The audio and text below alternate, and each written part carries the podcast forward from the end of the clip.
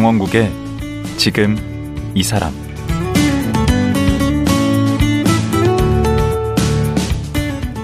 안녕하세요. 강원국입니다. 그제부터 의사 출신 경제학자 김현철 홍콩 과기대 교수와 말씀 나누고 있습니다. 김현철 교수는 아무리 좋은 의도로 정책을 만들어도 그 과정이나 결과가 객관적으로 검증되어야 한다고 말합니다. 그렇지 않고 자기 신념에 기반해서 한번 해보자는 식으로 정책을 실행하면 불필요한 사회적 갈등과 비용을 낳는다고 강조합니다. 특히 우리 사회의 여러 복지 교육 정책들이 그런데요. 오늘은 김현철 교수가 요즘 관심 갖고 있는 우리의 복지 현안이나 정책은 뭔지 얘기 나눠보겠습니다. 김현철 교수 만나보시죠.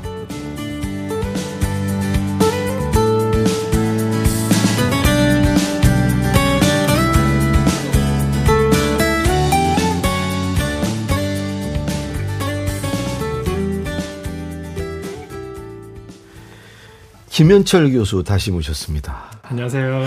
볼수록 매력적이세요. 네. 감사합니다. 네, 아주 근데 약간 허당기도 좀 있으신 것 같고 연구 결과 그 사이언스 같은 거 보니까 네네. 뻔한 결과를 가지고 교육을 하면 의사 결정 능력이 생긴다. 네. 아 이런 연구 하시고. 아 꼭 아내에게 전하겠습니다. 그랬더니 아내 아내가 맨날 그런 말을 했거든요. 아. 뻔한 연구인데 막 그러면서 아내분이 정확히 보고 계신데.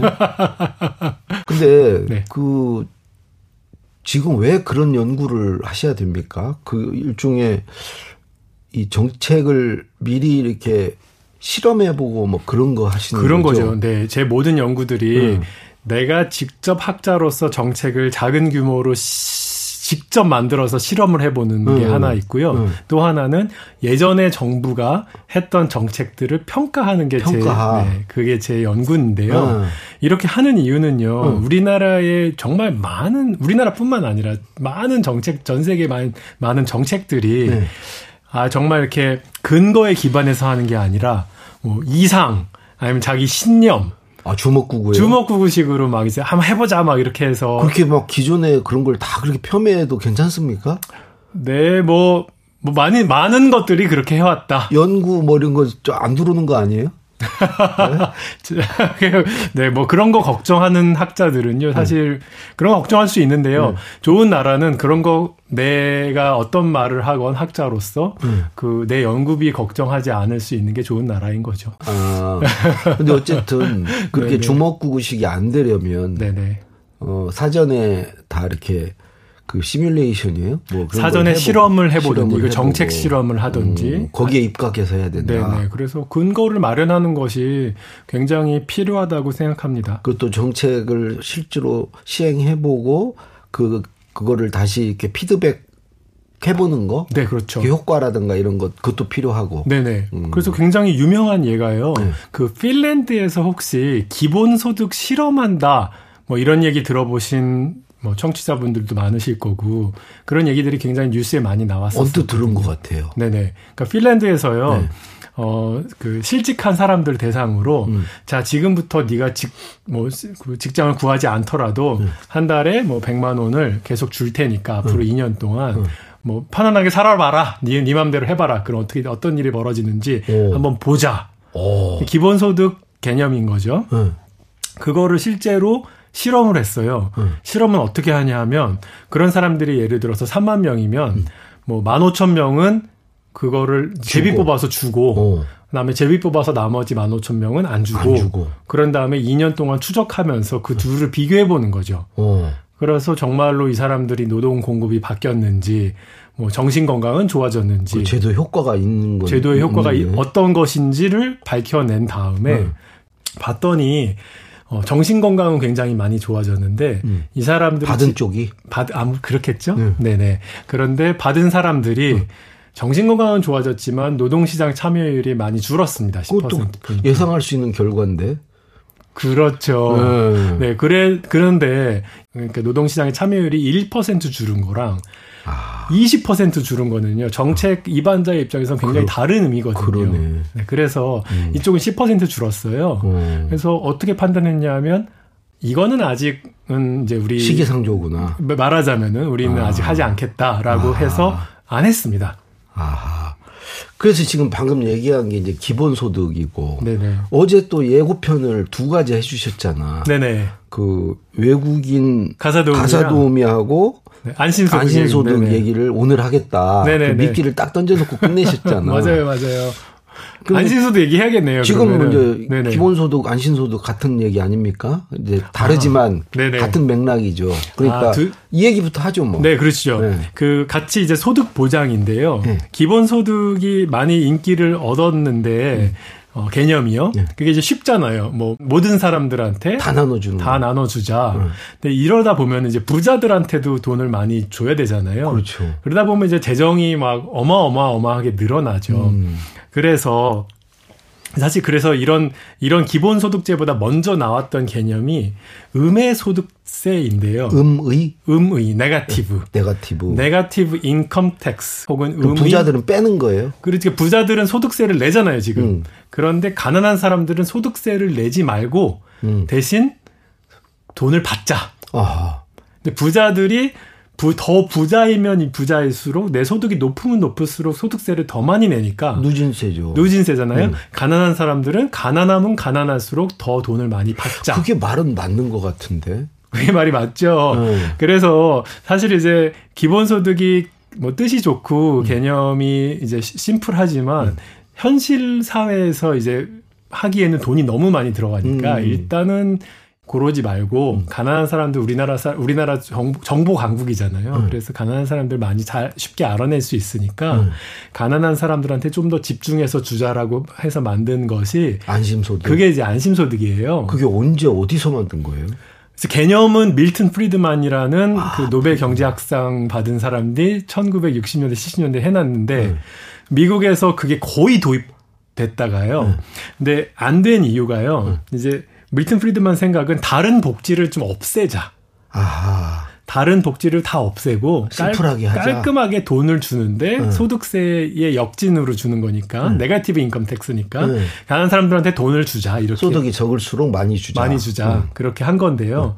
이제 뭐 그러려면 이제 기존의 복지도 좀 없애야 되고 이제 이러다 보니까 그리고 어 그래갖고 잘 안 됐습니다 미국에서. 그러니까 차라리 기존 복지가 나 뭐 그런 사람도 나오고 막 그럴 것 같은데. 그렇, 그렇죠. 네. 음. 어떤 분 이제 성취자분들이 이제 기본 소득 얘기 들어보셨을 거고 이제 안심 소득 들어보신 분들도 있고 안 들어보신 분들도 오늘 충분히 있고. 아실 것 같아요. 네. 그리고 기존의 음. 기초생활 보상제, 보장제도가 있는 거죠. 지금 그건 시행되고 있는 그건 지금 우리나라가 하고 있는데 네. 기초생활 보장제도의 가장 큰 문제점이 뭐냐 하면요. 가끔 복지 구멍 복지 블라인드 스팟이라고 하는데 뭐 음. 창신동 모자 사건, 신촌 모녀 사건 그 혜택을 받아야 되는데 못 받은 분들이 뭐 전달 체계에 문제가 있다고 전달 체계 문제가 있는 거죠. 맞아요, 맞아요. 아, 제가 좀 알죠 그런 거.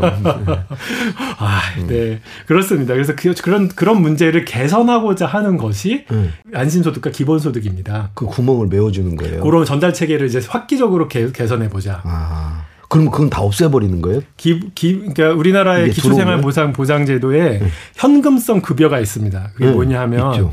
이제 돈으로 직접 주는 거 이제 주거급여가 있고 생계급여가 있어요. 네. 그래서 그거는 이제 없애자라는 게 아. 안심소득 하는 분들의 이제 생각이고요. 음. 이렇게 막 개인이 가서 막 신청하고 막 음. 이러는 어려운 과정들을 겪게 만들지 말고 음. 블라인드 스팟 만들지 말고 음. 국가가 알아서 가난한 사람들한테 우리 정보 소득 정보 파악이 실시간 되거든요. 되니까. 그래서 그거를 이렇게 돈을 착 주자. 국가가 하는 거예요. 모제는 서울시 아, 네네네. 지금 현재는 서울시에서 시범 사업을 진행 진행하고 있고요. 음. 핀란드의 기본 소득을 실험했던 것처럼 음. 서울시에서 이거를 지금 실제로 실험을 하고 있습니다. 그 교수님이 지금 관여하고 계십니까? 네네. 제가 이제 그거를 평가하는 음. 그 주요 교수들 중에 한 명입니다. 어, 큰일 하고 계시네. 네, 네, 뭐 음. 전공을 제 전공입니다 이게. 음, 그게 그 책에도 들어가 있어요? 아, 네. 그래서 제가 그 경제학이 책, 필요한 순간. 네네. 책그 이제 책 셀링을 좀 하면요. 음. 제가 이번에 경제학이 필요한 순간이라는 책을 냈는데. 네. 제가 의사로서 이제 의사이자 경제학자로서 음. 사람을 살리는 정책이 뭐냐. 음. 그냥 주먹구구식으로 이렇게 대충 하 고 나서 이 제도가 제일 잘 됐는지 안 됐는지도 모른 채로 검증도 않고 살면은 음.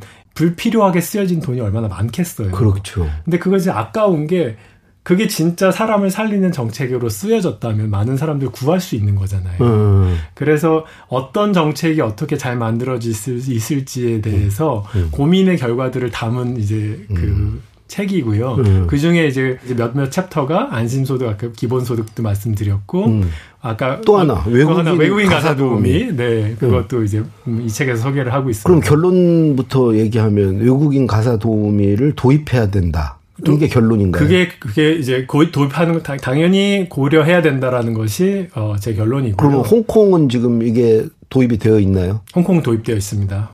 우리나라도 도우미들 많이 계신데. 그렇죠. 우리나라는 우리나라가 외국인 가사 도우미가 없느냐? 아니에요. 있어요. 있어요. 조선족이죠. 아니면 그 스탄 5개 스탄 나라 중에 한국인 혈통이 있나 분들이 받으 오시거든요. 그분들은 계시 지금 하고 계시죠. 하고 계시죠. 도우미. 네. 이제 그거를 외국인 가사 도우미 생, 전 처음 하자는 게 아니라 지금의 조선족 분들을 받고 있는 거를 음.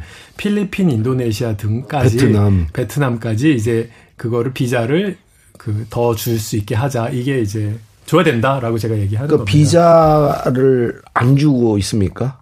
지금은 안 주고 있죠. 네네. 쓰면 되지 왜 왜 그걸 안 주고 왜 이걸 도입을 못 하는 거예요? 뭐가 문제가 있는 거예요? 어, 그래. 기존에 우리나라 국내 도우미 분들이 반대하는 겁니까? 그것도 있죠. 그것도 있고 여러 가지 뭐 걱정을 하고 있는 부분들이 이제 어. 좀 이해가 안 되는 건 아니고요. 국내에 계신 분들이 뭐 직장을 잃을 수도 있다라는 우려도 있고요. 그 도우미 분들이 국내 그렇죠 내국인 도우미 도우미 일수 있고 아 그건 뭐 충분히 뭐 어. 네 근데 그 숫자가 이미 지금 이제 필요로 하는 숫자는 500만이 넘는데요. 50만 500만 명이 필요해요.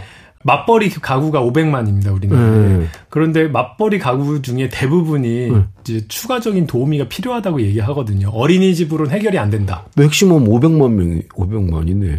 그러니까 정말 많이 필요하겠죠. 음. 그것만 필요한 게 아니라 노인 간병 지금 완전 우리나라 난리도 아니거든요. 맞아요. 가 요양병원 가보시면요 간병인 못 구해서 난립니다. 정말 그 문제예요. 네. 음. 이제 공급이 안 되니까 다 음. 막아놨으니까 내국인은 하려는 사람이 굉장히 적고 음. 조선적으로는 지금 다 카바가 안 되고. 그러면 어차피 터도 내국인들 자리에는 뭐 물론 좀 깎이긴 하겠네.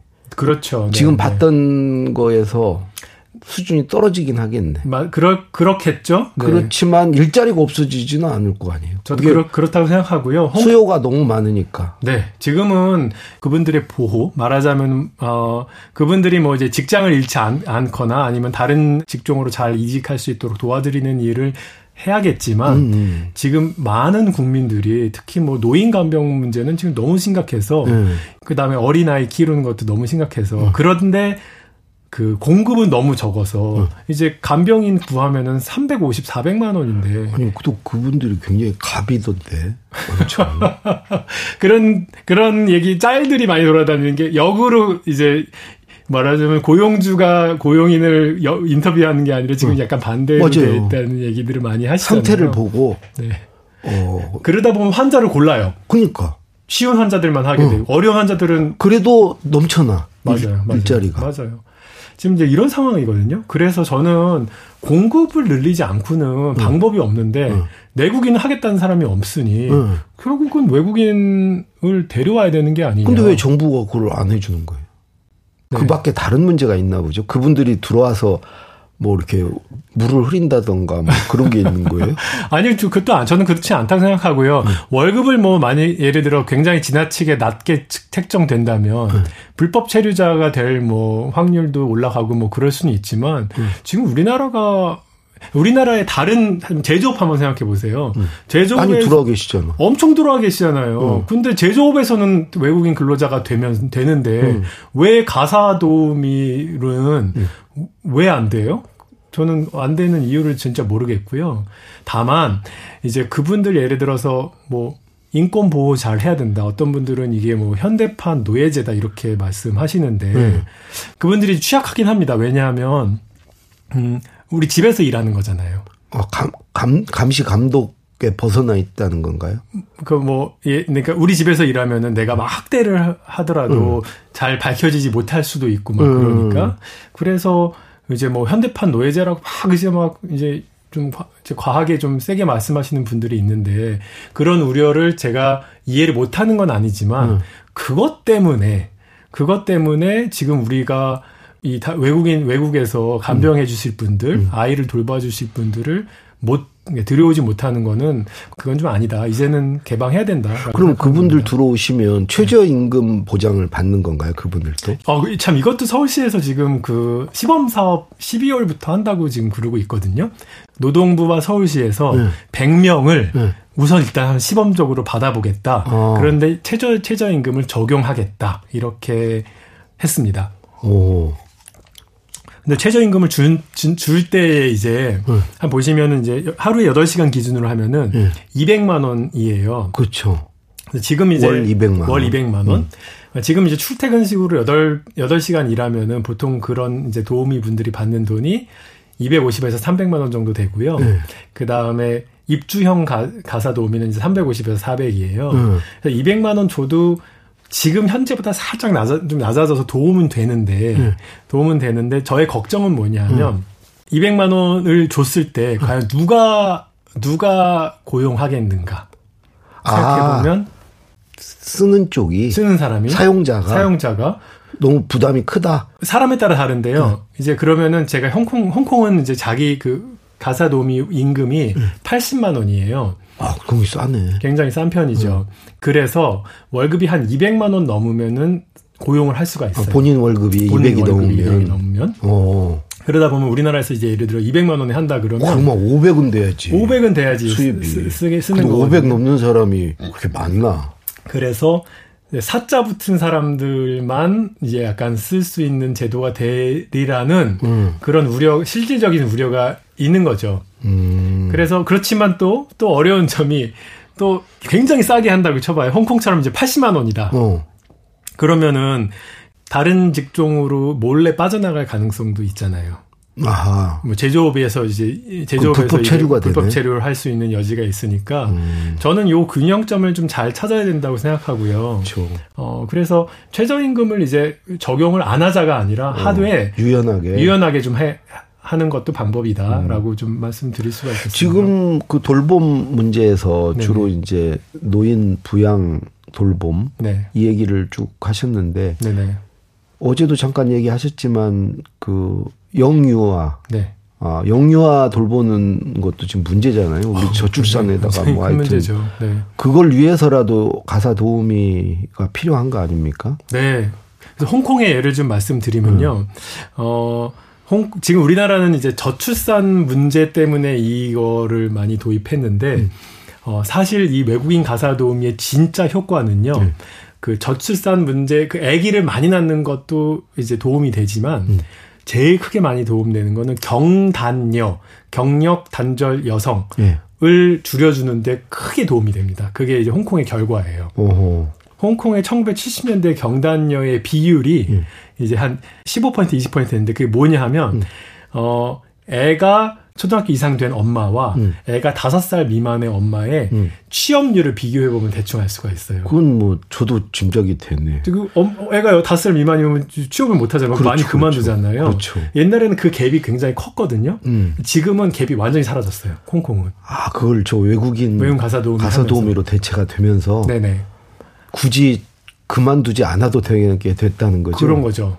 이거는 뭐 프로븐 팩터에 가깝죠. 그럼 여성의 경제 활동 인구를 늘리는 측면에서도 굉장히 필요한 거네요. 그게 그게 저는 핵심적인 저, 저출산 문제도 있지만 네네. 음, 경제활동 인구를 늘려야 되는 지금. 네, 그래서 저출산이 문제되는 이유가요. 음. 결국 노인들을 부양할 그 이제 핵심 그 세, 핵심 그 나이대 사람들이 줄어드는 거잖아요. 그렇죠. 그거를 애를 많이 낳아서 극복할 수도 있지만 오. 여성들이 더 레이버 마켓, 아 여성들이 더 그 노동시장 노동시장을 참여를 더 많이 해서 올라갈 수도 있는 거기. 그렇죠. 그 다양한 해결책이 있는 거거든요. 음. 그래서 우리는 주로 지금 어린이집으로 다 해결하지 않아요? 맞습니다. 어린이집 굉장히 중요하고요. 음. 그게 굉장히 큰 역할을 하지만.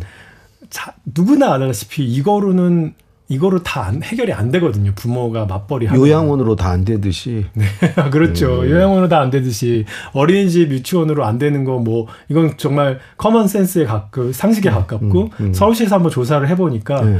맞벌이 부부의 87%가 네. 어린이집만으로 도저히 안 된다. 어. 근데 생각해 보세요. 간호사, 공항에서 일하는 사람, 뭐 3교대 근무하는 그런 제조업 종사자들, 음. 자영업자들. 음. 9 to 5가 아니거든요. 굉장히 음. 불규칙하게 시간을 일을 하고 음. 이런 분들은 그 9시부터 6시 사이에 이외의 시간에도 돌봄이 굉장히 많이 그렇죠, 필요한데 그렇죠. 이거 지금 국가가 해결해 주면 어린이집으로는 안 된다. 어린이집 안 되죠. 그래서 이거를 이거를 지금 이렇게 돌봄의 비용을 많이 올려놓아서 음. 보통의 사람들이 허덕허덕거리게 만드는 거는 음. 저는 좀 문제가 있다. 이거는 국가가 좀 나서야 될 뭐, 상황입니다. 그러니까 우리 교수님이 측은지심이 되게 그 있으신 것 같아. 공감 능력 있으셔.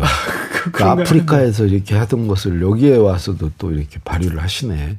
사실 그 그것 때문에 지금 의사 그만두고 이쪽 교수의 길로 들으신 것 같은데. 네, 그렇게 좋게 음. 봐주셔서 감사한데요. 네. 제가 외국인 가사 도우미 받아야 된다고 막 얘기하니까요. 음.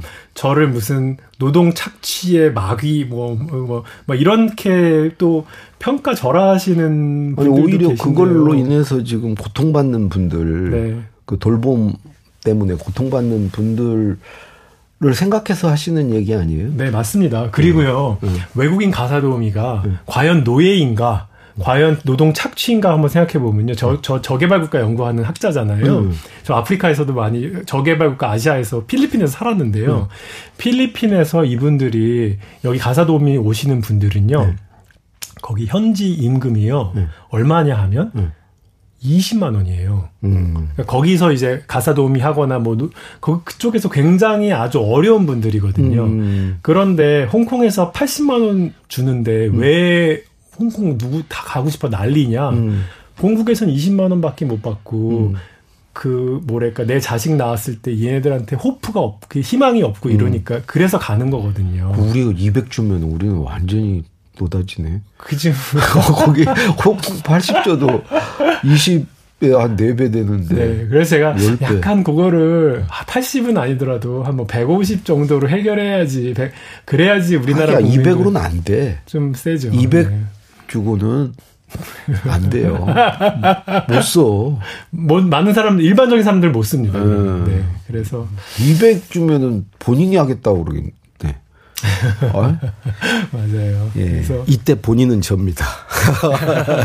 아니, 근데 네. 정부에서 좀 나서서 일부를 이렇게 지원해주는 그런 방법은 없을까요? 근데 그것도 충분히 고려해 볼 수 있다고 생각하고요. 음. 현행 그 여성가족부의 음. 아이돌봄 지원 사업이라는 게 있어요. 음. 시간제 돌봄 사업인데요. 여기는 가난하신 분들은 시간제 돌봄에다가 보조금을 지급하고 있어요. 오. 그러니까 외국인 가사 도우미도 예를 들면은 우리가 그래 그러면 어 최저임금을 주자 그렇게 음. 했을 때 뭐 그게 200만 원이라면은 가난한 분들한테는 일부 보조를 해서 음. 더 쉽게 채용할 수 있도록 하는 것도 방법이 될 수 있을 것 같고요. 음. 또한 가지는 제가 좀 말씀드리고 싶은 거는 현행 외국인 비전문 취업 비자 E9 비자라고 하는데요. 음. 이게 이제 유효 기간이 3년이에요. 음. 그런 다음에 어 다, 다시 다를 자기 나라, 나라로 가야 돼요. 어. 들어오기 굉장히 어렵거든요. 어. 우리나라가 그 최저임금을 주기 때문에 음. 다른 나라들에 비해서 인기가 많은 나라입니다. 음. 들어오기가 굉장히 어려운데 음. 그거를 이제 보통에 있는 비전문 취업 비자로 들어오신 분들은 3년, 뭐 잘 연장해야 4년 9개월인데요. 음. 그거를 외국인 가사 노비한테는 예를 들어 임금이 좀 적더라도 어. 그 비자의 기간을 늘리자. 뭐 뭐 무제한 무제한으로 늘려놓을 수 있겠죠. 그러니까 짧고 굵게가 아니고 네. 가늘고 길게 가늘고 해주자. 길게. 네. 그렇게 해서 적게 받고라도 그렇죠. 괜찮다. 네, 그래서 뭐 그, 불법 체류를 걱정하시는 분들은 음. 그런 식으로 하면은 예를 들어 언제 내가 추방당할지 모르는 그리고 음. 가족도 한 번도 못 볼지 모르는 그런 상황에서 조금 더 많이 버느니 음. 아 그냥 나는 그 좀 적게 벌더라도 편안하게 일을 하겠다는 어. 분들 굉장히 많은 대부분 그러네. 그런 그런 선택할 거거든요. 길이 있네. 네, 그래서 뜻이 있는 곳에 길이 있다고 음. 외국인 가사 도우미는 더 이상 우리나라에선 피할 수 없는 일이라고 생각합니다. 근데 우리 교수님은 그렇게 주장하시지만 이뭐 네. 이거에 대해서 여러 말들이 있고 이제 설랑설레가 있기 때문에 네. 이 외국인 가사 도우미하고 아까 얘기한 그 안심 소득 두 가지는 네네.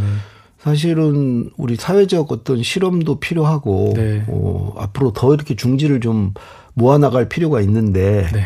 바로 우리 교수님이 지금 하고 계시는 그 보건 경제학이 네네. 네. 이런 거 하는 거 아닙니까? 아유 그렇죠. 그죠? 맞습니다. 음, 이런 거 하는 건데 제가 보니까 별로 이렇게 돈이 안 되고 그래서 지금 후학들이 별로 없죠. 네, 뭐 많은 사람이 하는 학문은 아닙니다. 네, 이거 네. 근데 이 저 이런 쪽에 좀 관심 있는 분한테 마지막으로 어좀 하고 싶은 얘기. 왜 보건 경제학 이 이거를 하면 좋은가? 네. 이거 왜 이거 해야 됩니까? 보건 경제학. 아, 그 권유할 수는 없을 것 같고요. 그런데 보람은 있을 수 있을 것 같습니다. 뭐냐 하면 음. 제가 어, 의, 의사로서 평생 환자 한 명 한 명 살리면서 평생 살릴 수 있는 삶의 개수를 굳이 카운트 해본다면은 음. 뭐한 천명 이천 명 살리면 굉장히 훌륭한 아, 의사잖아요. 그렇게 살리기 힘들죠. 그러기 힘들죠. 음, 음. 근데 나쁜 경제 정책은 음. 몇 명을 죽일 수 있을까요? 아, 그거는 뭐, 뭐 한도 끝도 없이 죽일 수, 수 있죠. 가늠할 수 응. 없을 만큼 많은 사람을 응. 죽일 수 있잖아요. 어. 그런데 그 역 밖으로 생각해 바꿔서 생각해 보면은 어. 좋은 경제 정책은 어. 우리 눈에 보이지는 않, 않을 수 있지만 어. 많은 사람을 그만큼 살릴 수 있는 것이거든요. 그렇죠. 네, 그래서 음. 어, 뭐잘 할 수 있다면은 많은 사람을 살릴 수 있다. 뭐 이렇게 음. 생각합니다. 얘기 들어보니까 이 보건 경제학 네. 또 뭐라고 그랬죠? 아 인적 자본 경제, 어, 인적 자본 네, 교육, 아, 네, 노동 뭐 이런 겁니다. 이거에 관심이 저도 생겼습니다. 와. 아, 혹시 이거 들으시고 이 궁금하신 분은 이 우리 김 교수가 최근에 내신 경제학이 필요한 순간 이 책을 보시면 될 것 같습니다. 네, 네 홍보까지 해드렸습니다. 아유 감사합니다. 네, 지난 3일간 네, 이렇게 좋은 말씀 주셔서 감사합니다. 네, 초대해 주셔서 감사드립니다. 예. 의사 출신 경제학자 홍콩 과기대 김현철 교수였습니다.